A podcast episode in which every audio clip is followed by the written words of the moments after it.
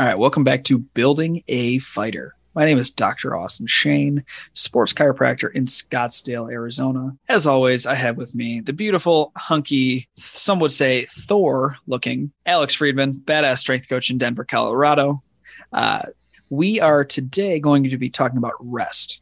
So, what's important with rest, different rest intervals for working out, why you actually need rest when you work out. You can't just jump right back in after 10 seconds off of a hard set, um, as well as different resting different injuries. Should you do it? Should you not do it? A lot of people say you should. I would counter that argument and say that you should move the joints.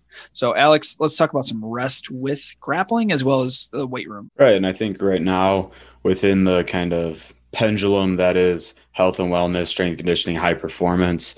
Um, rest and recovery is becoming more and more popular, or it's kind of at its uh, peak, at its zenith, right? Because that's all the, the rage is how can you better recover? How can you better rest? And, and that's been like that for a couple years.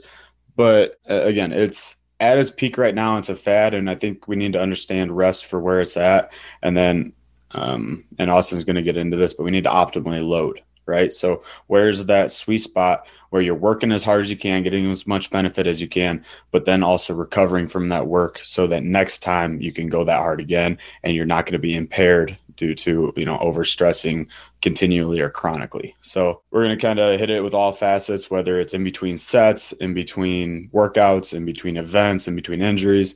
Um, it's just like, where does rest fit in and how can we fit in um, within our whole training scheme? So go into the weight room, Alex, why do we need, why do we build in specific rest? Because a lot of people don't understand that. Right. And I've worked with a million, you know, and like, and fighters and MMA athletes get a really bad rap for this because all they want to do is go hard.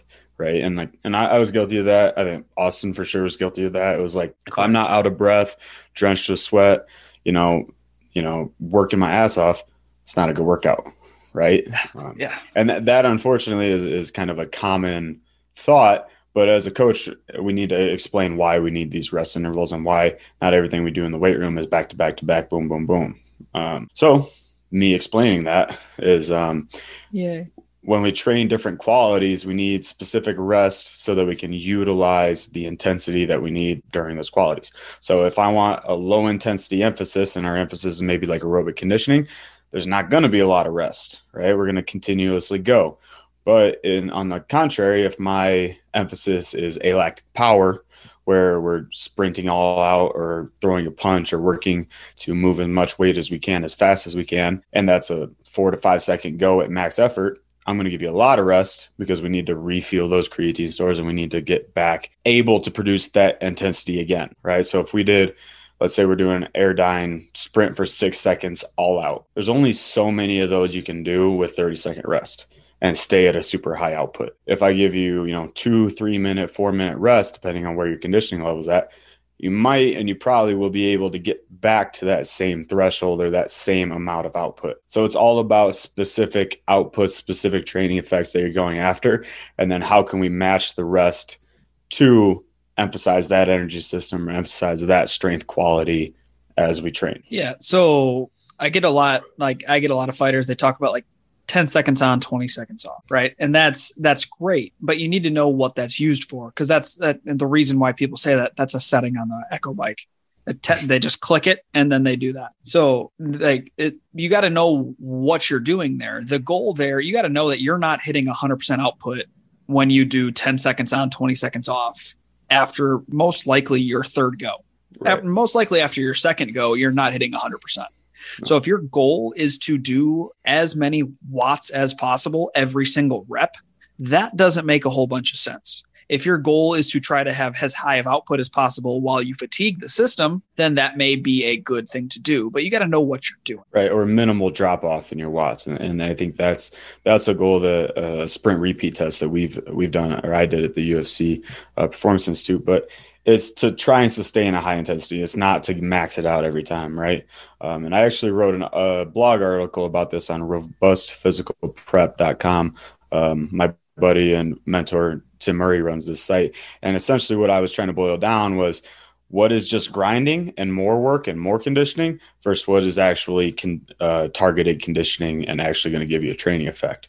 So knowing that training effect and then almost reverse engineering that scheme to get there is how we actually get a good rest interval and we can target and actually develop some type of specific adaptation rather than just go and go and go and work hard and maybe you'll have the right conditioning by the end of the day right? So similar to what austin says the 1020 is a setting on the echo bike. There's a tabata setting and i hear a lot about tabatas. They've been um, popularized and i think mis misnamed and uh, misexecuted for a while. If you're doing a tabata you are on the ground for 30 minutes after you're done with that four minutes like, What's a Tabata for the people listening? Tabata is 20 seconds on of max high intensity effort, 10 seconds rest. And I mean, and that 10 seconds is barely anything.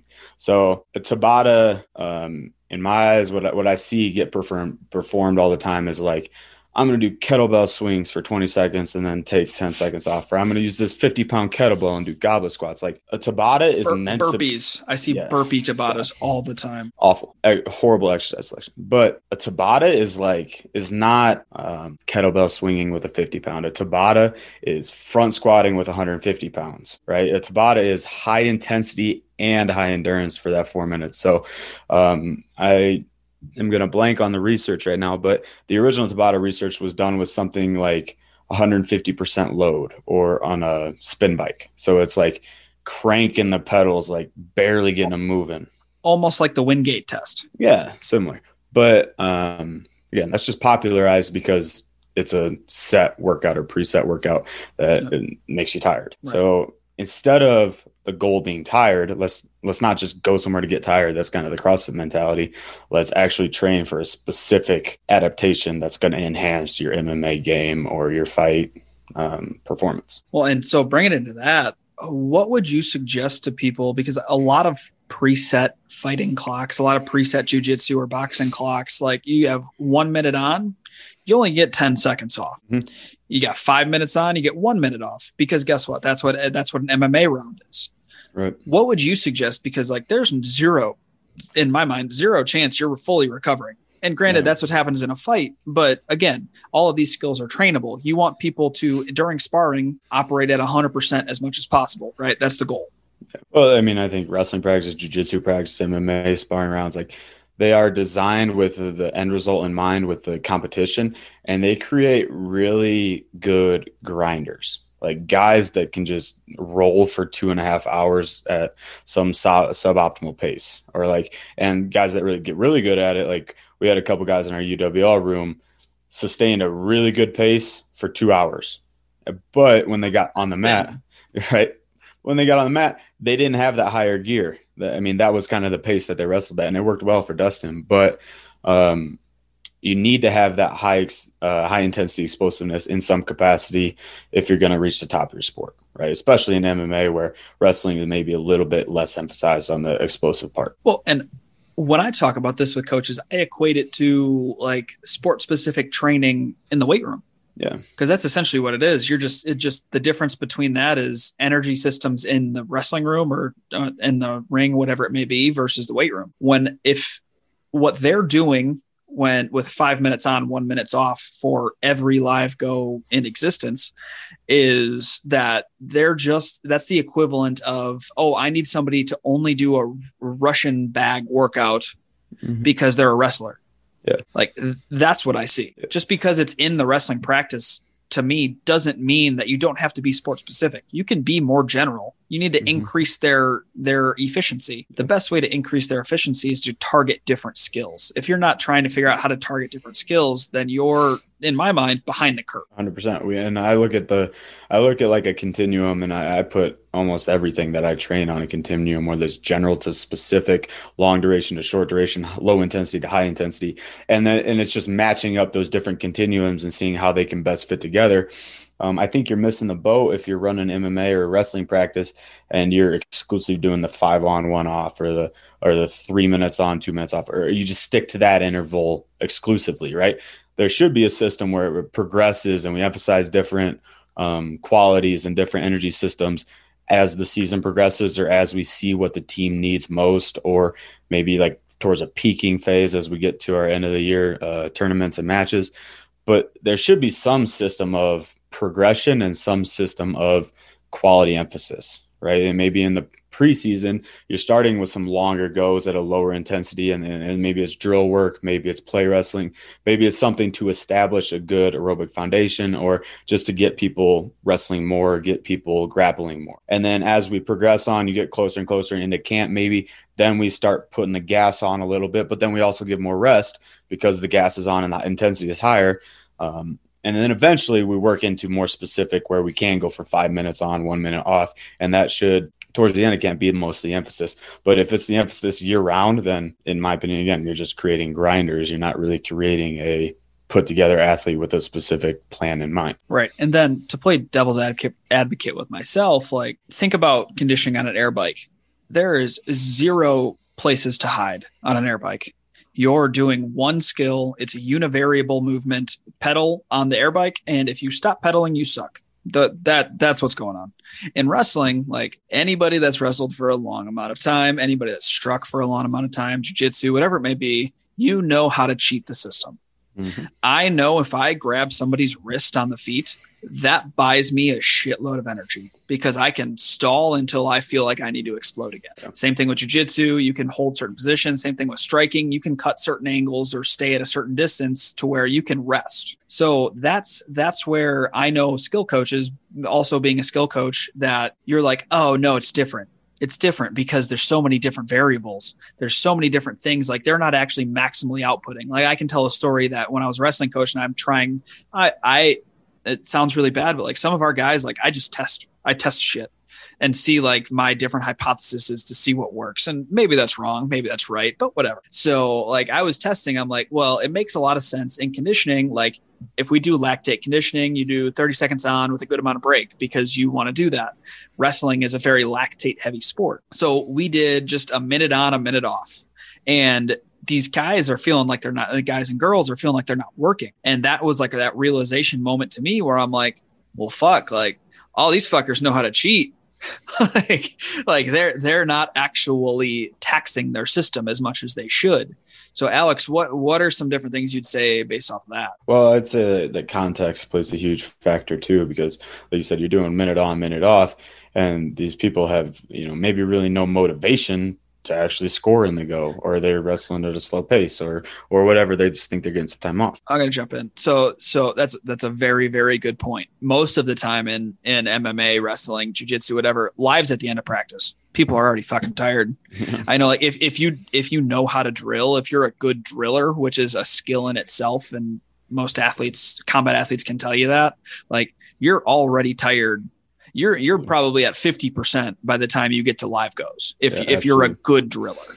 Absolutely. So there's no context there and there's no really you know energy i don't know substrate maybe but um, when the motivation is I'm on a bike and I'm sprinting all out and I know that's expected of me. Like, and again, you can't hide, you're going to watch somebody sprint on a bike or not, but maybe in the wrestling practice, maybe you say, all right, we're doing, you know, end of the period goes, you know, you need to score a takedown to secure the win or, or something. And that would motivate a higher pace, right? You got to got to create context to what you're doing to get the elicit, like, or the um, anticipated behavior or what you want out of the athlete. So that's one way to do it. Um, and then, yeah, like you said, just seeing how you can create that context within the situation they're at. If you're in the weight room, if you're in the wrestling room, um, to get the behavior that you want, to get the training effect that you want. If and hopefully you have a training effect that you're going after. Like that's that's the number one. If we're just these guys need more live goes, like cool, but like, gotta be why? tougher. What, yeah. yeah. What, and that that's an interesting story I have um, based on our wrestling background at UW Cross. So one of the there was a preseason conditioning protocol that we did that was absolutely god awful. So dumb. Every Friday was grind match Friday. And it was a good idea in theory. I like thinking back on it, it was progressive. It had a training effect aimed at, but it was just the execution was not, it was that exact error that we're talking about right now, where like you think if I give somebody a 15 minute grind match, they're gonna, you know, push the pace and I don't know, uh, create an aerobic base. I guess what ends up happening is one dude dominates for 14 minutes and you just lay on your stomach on the mat, right? Yep. It's just it's just awful torture, suffering. And my argument there is that the intensity level is too high. Maybe it should have been 15 minutes of like play wrestling or 15 minutes of drilling, other things that can create a base rather than high intensity live goes. And we went 15, 20, 25 minutes. I think 30 minutes was our last week before season. 30 minute grind match. Like, I mean, I get the mental toughness aspect, but like, come on. Well, and I actually, that was a very awesome segue into a point that I just thought of based off of your genius words. Good Why? in? I know, I know, right? I'm going to pat myself on the shoulder. Oh, yeah. Um, why in in the weight room and in rehab and stuff like it's important to sometimes have not sometimes most of the time have sub maximal days mm-hmm why in the fuck is every wrestling practice trying to be maximal effort? That doesn't make sense. Like that's that's a point that that's a big point that I don't I feel like right now right now is when I kind of realize that. But like why every single time you leave wrestling practice you you have that expectation to feel like you're dead. But in in the weight room like most people that work with i know work with me but also work with you like they realize like because you explain it well and i explain it well like look every day doesn't need to be a grinder. Every day needs mm. to make you better. Better and tired are not synonymous. That's why they're two fucking different words. So what like in in wrestling like why and and not it's not just wrestling. I just that's where I grew up. That's yeah. that was my whole culture. That's what I say, but it's every combat sport. Why mm. don't we have sub maximal days? Those are the days that you increase technique. Those are the days that you make substantial gains because you can actually comprehend what's going on and not just say, "Oh, I need to win this go," or "Oh, I need to be sweatier." Yeah, absolutely. It goes back to we, we talked about like a, an environmental motivation of winning the go, and that that's kind of poisonous or toxic. Um, but also like having that emphasis grinds you down, and in the long run, you're working less hard or you're getting less out of it because you know maybe week four of every day maxing out, I'm only training at 60% because that's all my body can muster right now. If we plan in some of those rest days or we plan in some lower intensity days, we can train at a higher percentage or more optimally more of the time which is robustness right? Which is getting the most out of the program. So programming high and low days i think is is huge. Um, and we were talking like we were just talking before the podcast like track and field that's what they do in their sport practice as well as their strength conditioning. Like there's there's a very low um, barrier between the two right? So i think in strength training perform high performance training healthcare for MMA athletes, that barrier needs to kind of get chipped away at. And we need to look at the body as a system undergoing stress, not the body doing this specific thing, right? Because it's exactly what you're talking about earlier, whether I'm wrestling or whether I'm doing, you know, kettlebell um, complexes in the weight room, like both of those things may elicit a lactic stress. Your body, besides motor programming and, and knowing technique, is really not going to know the distance on a difference on a physiological level. It's the same stress. Yep. And like I love I'm not a huge Kelly Starrett guy, but like he says it so fucking eloquently where he's like all your brain is doing is it's it's an input sensor. All it does is take in different inputs. It really doesn't know the difference between all these different stresses. The brain is there to take in inputs and then it sends out outputs and forces you to do certain things based off the inputs. Guess what? That's why like when we talk about stress and i say the same fucking thing stress is stress is stress is stress is stress to your brain. It doesn't matter if it's endocrino- and endocrinological and endocrinological and endocrine. your endocrine system has stress or physical stress mental stress emotional stress uh, spiritual stress all the like anything. Stress is stress is stress. Your brain doesn't know the difference and it's going to send out the same fucking outputs. Yeah Absolutely. I mean, your your brain is first and foremost a protective mechanism, right? Like yeah. if if I'm tapped and my body's like this, you know, live go is going to be the undoing of me, my body and my brain is going to automatically say, well, we're not going that hard then. We're going to protect our survival rather than die doing this thing. And as tough as I guarantee, as tough as you are, as whatever badasses you think you are, your brain's going to win in that situation and you're not going to be able to output. I mean, maybe if you're 20. Endocrinological. That's what I was looking for. Endocrinology. Endocrinological. Endrick. Oh God! All right, this is one of those that, that you cut out. I, I, noticed on the last few podcasts you didn't cut out when I sounded like an idiot. So you can't. I didn't cut out when, you... eat. Well, I didn't cut out when I sounded like an idiot. So that just means I didn't sound. That's what I'm getting from this. False. Yeah, there's that. I just decided that I'm only stripping silence and I'm not cutting out any stupid things. Whatever, man. I mean, it all works. I think um, that's probably better for the authenticity. It makes us sound less polished, yeah. which yeah. neither neither neither of us are very polished individuals, anyway. Um, I, I would think I'm more polished than Austin is, but besides the point. I am like coal before it gets turned into a diamond.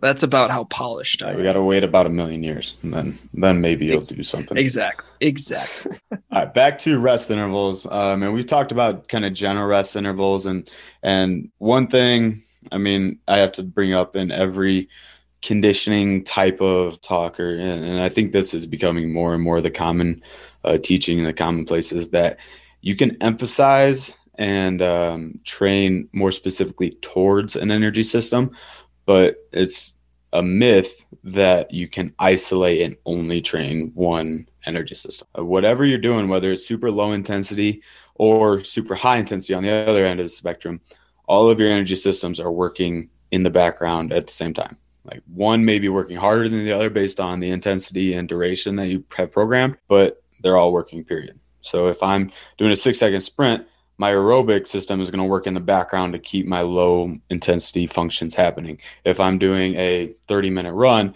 my creatine phosphate system is going to work initially to get me going. Like that's just physiology 101. Every energy system is working all the time. But that being said, we can emphasize which one we train and based on the strengths and weaknesses we see within the individual athlete. So that's something you can assess your team at too. If your whole team, you know, with spark plugs and they're really fiery and explosive, but they can't last for the whole five minute round, then as a team, you can work on your uh, aerobic conditioning, you know, or you have a bunch of wrestlers, a bunch of guys that have grinded through these two and a half hour practices, and not a lot of them have this explosive capability. That's also trainable quality. So address that specifically within your team based on what you see. But Alex, that would require coaches to actually sit down and actually assess the skill level of their team assess the skill level, but also know physiology 101 and, and go through that. And and I don't mean that as an as a, an attack on skill coaches. Yeah, but, you kind of sound like a dick right there. but I, in my general experience, skill coaches do not frequently factor in the uh, energy systems or energy system development. And maybe I sound like an asshole. I don't know. No, you're not. You're not wrong. I'm again. I always. I feel like I bring up Santino like because basically he's like my older brother, but like Santino, it's true that ginger fuck. I have a huge crush on him. Uh, no, uh, but that's I, I'm in the first situation in my entire life where I have a coach that actually factors in energy systems. I've been wrestling since I was six, and I'm 25 now. So in 19 years, this is the first coach I've ever met that factors in energy system training, energy system use, and like the energy systems at all into what's going on. So it's it's cool to see, but also at the same time, like, well, where the fuck was this when I was an actual athlete and not just a piece of shit normal person? Yeah, yeah. I mean, like you feel like you missed the boat because now you know all these things, and I think that, and I know for you is that's part of the reason that we're we became what we are and what we're doing is because we saw the the pitfalls that that had become us. Yeah, I went into healthcare to help combat athletes not make the same mistakes I did. Like that's literally like Amen. I like you want to talk about like this is totally off topic. You want to know why I preach to every single one of my athletes to sleep at least eight hours and to not be a shitbag when you eat? Because never did. Because I never did, and my injury, my injuries, literally hindered my career. like my nutrition, it's not that I'm not a good athlete. My nutrition's what what fucked my career up. So none of my athletes ever will have that happen. I'll make yeah. sure of it. and I think, I think me personally too, I, I go to the opposite end of the spectrum. I think as an athlete and very I don't know, early on, like I was I was told, you know, you're not as talented as most of these kids. You have to work harder and get it. And so that's what I did. I fucking outworked or I tried to outwork almost everybody. And, you know, I reaped the benefit or the the downfalls of getting over injured, getting overtrained, blah, blah, blah. And so now I even have this kind of debate in my head is like, am I being too cautious with these athletes? Do I need to push them harder? Like, yeah. because can they handle that? And then I just always revert to looking at like an optimal load type of scheme or looking at what what's actually going to get these athletes better versus just get them tired. And so, well, and and that brings up a perfect point to bring it back to the whole point of the podcast is like it's everything has a range right? Mm-hmm. Rest intervals, like they say, like, oh, you need if you're doing, let's say, a alactic power work, whatever it may be, you're supposed to do at least one to 10 work rest ratio or a one to six work rest ratio. Yep. It's not one to 10 or one to six. It's one to 10 or like through one to six. So yeah. one to six, one to seven, one to eight, one to 6.27862. Like there's no perfect number. It's a it's always a range. Just like neutral spine, if we're talking about like back positioning and, and deadlifting, is always a range. Everything in life isn't black and white. Everything in life has a little bit of color to it. And it's it's there's no perfect answer to one to five, one to six. It's what's best for that athlete at that point in time, understanding the physiology about what's going on. Yeah, and uh, that's the magic you hit on right there is like what's the best for this athlete based on their readiness and preparedness, right? It's like I can I can know an athlete and I, I have a couple in my mind that I know are grinders and they're ready to go, regardless if their body's ready or if they're mentally on all the time. So it's, it's not going to do me very good to ask them, you know, are you ready to go? Can you achieve that intensity again? It's going to serve me a lot better to understand their physiological capabilities and then program the uh, rest interval on my own end. Right. Right. So like I got a, I got a funny, I got a funny story because it just happened before the podcast and I laughed my ass off and Alex can tell you like I got one of my guys everybody I, I feel like I, again I mentioned Henry a whole bunch but Henry Corrales Bellator now 135er this is like he literally texted me a minute before I hit record on the podcast he said and all he said and I hope he doesn't mind me sharing this because I think it's awesome and I'm so like I'm pumped to work with him because of it all he texted me was hey I'm excited to work out with you tomorrow that's it lol good night that's all he said because that's how excited this man is to get better. Yeah. I don't need to motivate him. He is so self motivated. He's the most self motivated person I ever met. Mm-hmm. So my time is better spent elsewhere. My time is better spent focusing on the rest intervals. Like like we always say, like I need you to be all gas. I'll be your brakes. For somebody like him, who's such a high self motivator, I need to be his brakes, and I need to make sure he fucking knows why each rest interval is what it is because if I don't tell him why, he's going to, and I've seen it happen. If I don't explain things right, he jumps right into something after 10 seconds of rest because he feels like he's missing out and he feels like he's not getting better.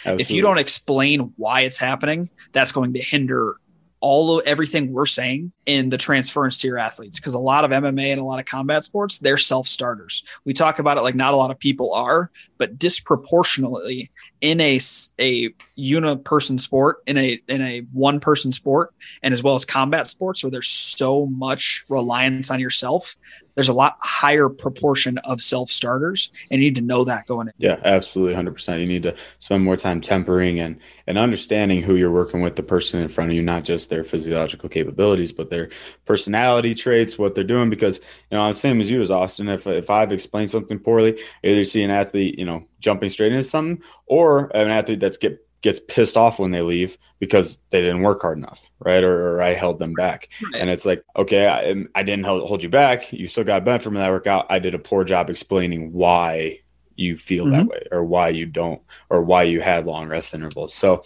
that's the gold right there is explaining the the aims of the training and again, we've had this talk before too. You don't have to go into the X's and O's and explain physiology to your athletes because few of them would be interested in it. But at least give some purpose and some whys behind what they're doing so that they better understand their own training goals. Yeah. Like it's it, they they need to know what's going on because athletes like like Alex said, like I'm an over explainer. Everybody knows I'm an over explainer. Mm-hmm. Like I would rather you know 120% versus 80% that that's how I'll always be. But that that extra twenty percent might actually hinder that. So trying to find that right range, bringing it back to the main topic, and that range of how it's going to benefit your athlete the most, that goes to connecting to your athlete too, which I feel is something a lot of a lot more people need to know your athlete on a personal level, not just hey, this dude's a badass fighter. Right. And, and I like that you're bringing up ranges and continuums because that's literally how I think. I mean, I used to always think black and white, like this is a good training methodology, just is not. Like you always have to start with an aerobic block and do 30 minute runs. Like you, you always have to do that. Now, now it's like, all right, where's this athlete? What's their baseline? Uh, what can I actually improve with them? do we need to do an aerobic block or can we just start with strength work because maybe this athlete's super in condition and super aerobically fit but they're weak as a kid, right? Yeah. So it, it just depends on that. And I look at, like I said earlier, I look at everything on a spectrum and everything on a range. And it's how can we line up these dials to get the specific right formula for this athlete and this person. So, yeah. and back to the, I think, uh, and I have a good example too, is like back to the grind match scenario. Like if we're trying to establish an aerobic brace preseason, aerobic base, and we have that duration dialed up to 15, 20, 25 minutes, but then we also have the intensity dialed up to a 10 out of 10, those things are misaligned. Like it's not going to happen that I'm going to get a high intensity effort for all 25 minutes. That's pretty insane right? And may and there is different methodologies out there, and I will throw out uh, Joel Jamieson's Ultimate MMA Conditioning, which I read quite a while back, and I like his breakdown of uh, each energy system and the capacity versus power method, and and then the different um, things that he has. And maybe I'll post some about that. I have a nice little cheat sheet from it that uh, we created on notes. So um, that's a good resource to start understanding some of those rest interval um, type of ratios. Well, and ratios don't just stay in the strength training world or stay in the skill world. Ratios also fall into the rehab world too, and that falls into our optimal loading, which is what I wanted to talk about based around rest with rehab. Is optimal loading is different for every person, right? So what the what that means, and just to go into it gently is that we want you to move as much as possible and as much pain or with as little pain as possible right? So there used to be a saying called rice or price for some for some people where rest ice uh, compress elevate are are the terms. And then we threw that out and now the term is police what which a lot of people have told me like hey that's probably not the most the best way thing to call it right now, but uh, I, which I just laugh at. Um, but so the the acronym is protect, and then we got rid of the R and threw in an OL for optimally load. Why we want to get rid of rest for most people and throw in optimally load is we know we need to move the the joints, move the muscles as much as possible and as pain free as a range as possible. That's going to give our injuries the highest likelihood of success. That's going to cut down time injured, um, and that's going to overall give us the highest rate of not re-injuring that tissue again. So think about the, the common example is a sprained ankle. All right, that's everybody's like, oh, you need to rest, elevate, compress, and then you keep it above your head for fucking 97 days in a row for some dumb dumb reason. Um, instead, what what what I recommend, what most evidence-based doctors um, and therapists recommend is that instead of just taking two weeks off, taking three weeks off, I want you to walk as normal as possible for as long as possible literally the day after the end. So take off your splint, get off the crutches, take off the boot, whatever it may be, as long as it's not a full tear. And I want you walking around for, say, you can take six steps with no pain. Well, take six steps 10 times a day. Maybe the next day you take eight steps. Maybe the next day you take 10 steps. But we know pumping that joint, getting nutrients to the area, getting the blood flow through the area, forcing it to work and making the brain to muscle and the brain to joint connection increases our recoverability and decreases the amount of time that you're injured. So the biggest thing that I want to change in a lot of the people, everybody's like rest mentality with injuries is unless you were top of the line, top, top three to five UFC fighters, most of you guys aren't over overworking your body to the point where you can't walk around, right? And and if you're top one to five UFC fighter and you're doing that, you need to change your training. But that's a completely separate issue um, that I don't want to get into. So, but anyways, for the for the most part, for the 99%, optimal loading is going to be what you need as long as you're not overtraining. So, getting up, moving around. For that top 1%, rest is great, but rest only goes so far, just like Theraguns only go so far, just like So Rights only go so far, just like everything. Rest is just another tool in your toolbox. It is not the entire toolbox. It can't be a whole phase of injury. It needs to be a part of a phase of injury. Two days off are great. A week off, eh. You're taking more than a week off. You kind of fucked up in some. Yeah, I'm uh, in total agreement with that. And I, I just think about it as in the strength and conditioning capacity where I apply this principle and where I can get it, and it's that bridge from um, rehab to performance care to that that where rehab gets you to about 30% we need strength and conditioning to get from 30 to 100 right? Or performance care will get you the whole way there. But what I think about with optimal loading and I specifically have a, a an influence to work with you know low back pain And when I think about that, it's like I need to get this person breathing, bracing, and stabilizing correctly through their core. And then I need to understand how long they can do that. Yeah. And for a lot of people with low back pain, it's ridiculously low amounts of time. Like maybe like eight reps on a kettlebell deadlift. And then 20 second plank. That's that's something I see all the time. And then they're fatigued. And like, yes, they can keep doing the deadlifts. Yes, they can keep planking, but it's in a compensatory fashion and they're going to keep getting hurt from that. And and it's it's better off not doing it because that's over the end of optimal loading. It's better off expanding that optimal um, optimal time or getting that optimal time longer right? So as a strength and conditioning coach what i see a lot of low back pain happening and a lot of you know uh, it happens on whatever your compound lifts that you're doing or whatever it doesn't usually happen in the warm-ups or the first sets. It happens on the third or fourth sets when coaches are starting to yell and saying you just need to be harder. You need to keep going right? And it's it's not that that athlete's soft. It's the athlete's legitimately in pain because they're too fatigued and their actual postural muscles or their good stabiliz- stabilizing patterns. And then they compensate because they're tired and then we keep pushing them and then we get injured right? So recognizing that optimal loading I guess from a strength conditioning standpoint. Well, and and as somebody that that does kind of fit both hats, like I use optimal loading as the base to my functional capacity work. Like that's yeah. that, that's literally what I do. Like I I optimally load and then guess what? Then I'm going to focus on everything else in the body while you're doing that movement. And then I'm going to focus on after after I focus on everything else in the body, how can we benefit both of just good positioning in general in a pain-free range of motion and try to make it as generalizable and as big as high of a capacity as possible yeah. getting as close to your absolute capacity as possible. That's literally that that's my like i've never actually verbalized that. That's my rehab to performance continuum. It's yeah. optimal loading functional capacity and then closing in functional capacity and increasing the threshold. Yeah closing that gap between the functional and the optimal end and the absolute right? And i yeah. man i have so many athletes get pissed off at me. Um, because I cut that. We do um, right now. We're in the middle of an APRE phase, so it's it's essentially doing max reps on your strength sets of things. And I cut athletes after like three set or three reps, and the athlete like gets pissed off. It's like, "You're not letting me work hard. I could have done twelve of those." I was like, yeah, but they started looking shitty at the fourth rep. Like, and like again, it's just where the athletes are so indoctrinated into that you know work, work, work mentality when it's it's really like um, and this is a good summary point for the whole podcast. It's you know the goal is to get better not to get tired. Like yeah. Well, that's i hope you use that as the soundbite and then you also include this. I'm gonna have to cut.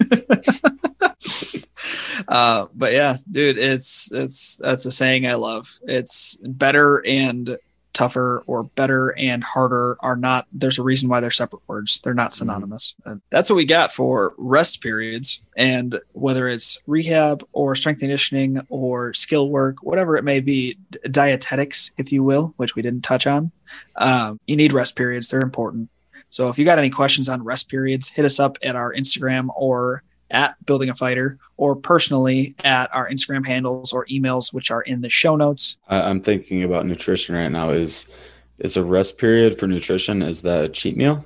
Is that what? Yeah, that's okay. what. I, yeah, that's what I was getting at. All right. Yeah. Well, Sorry, I thought that was obvious, but I'm glad you said that. Yeah, no. I, some, I, sometimes I need to think through things and verbalize yeah. yeah, that's what I was getting at. Is cheat meals and the 80, the 80 20 rules and all the stuff, the base level of nutrition I learned. But um, as always, that's what we got. Um, like, share, subscribe. We appreciate everything that you guys do. We love y'all and we love talking to all those cool people that listen. So, this is Building a Fighter and Dr. Austin Shane, Alex Friedman, and we are out.